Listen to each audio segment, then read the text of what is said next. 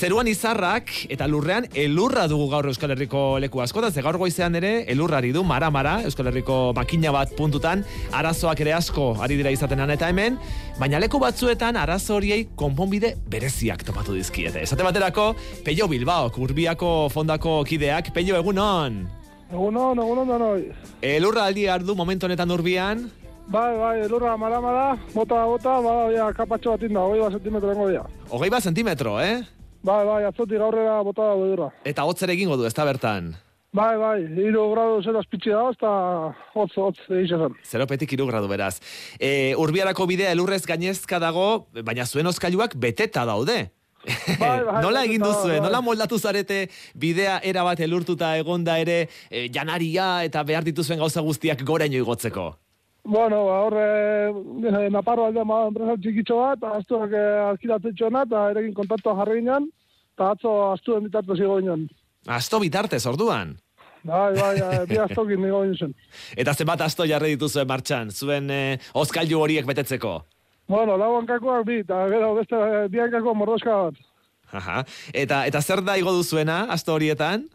Bueno, astodurako patatak eta txorixoak, da beti pixka okela be bai, hemen eh, gastatzen duen gauza, azkenean plater kombinatuak eta moten dut, eta horrako biozu materiala. Vale, vale, vale. Beraz, eh, eta nola moldatu zarete hori egiteko, zer, astoi zer jazten dizkiezue, alforja moduko batzuk edo nola egiten duzue hori? Bai, bai, asto ja preparatuak az eh, muti horrek, viajetarako, eta bueno, e, alforja hundi batzuak az, alforja jarri, da ero motxila batzu gainean, da bueno, de, asto bakoitzak irrogei bakito pixu igozitxoan, da oso ondo bizizan. Zenbat kilo bakoitzak? Irrogei bat. Irurogei bat kilo. Eta zenbat bidai egin dituzue? Ez, bidei bat inginoan, tarra bitxen da pixkat, eta joan da torrezea azkenean e, lau ordu tarra ginen zen, baina bon, denbora batxo joan arren, e, material morde igotzen. Eta zer moduz modaltzen dira astoak elurretan?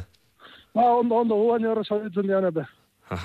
E, tira ba, eta nolatan okurritu zitzaizuen, Asto Trek enpresarekin harremanetan jartzea, e, garraio sare bide hori probatzeko.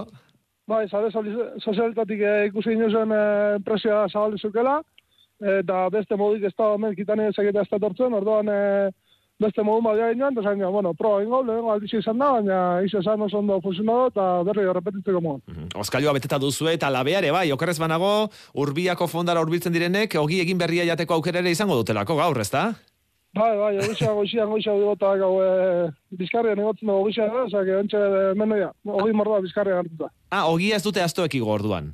Ez, ez, Zuek bizkarrean. Gu bizkarrean, goizian goizaiki eta venga. Aha.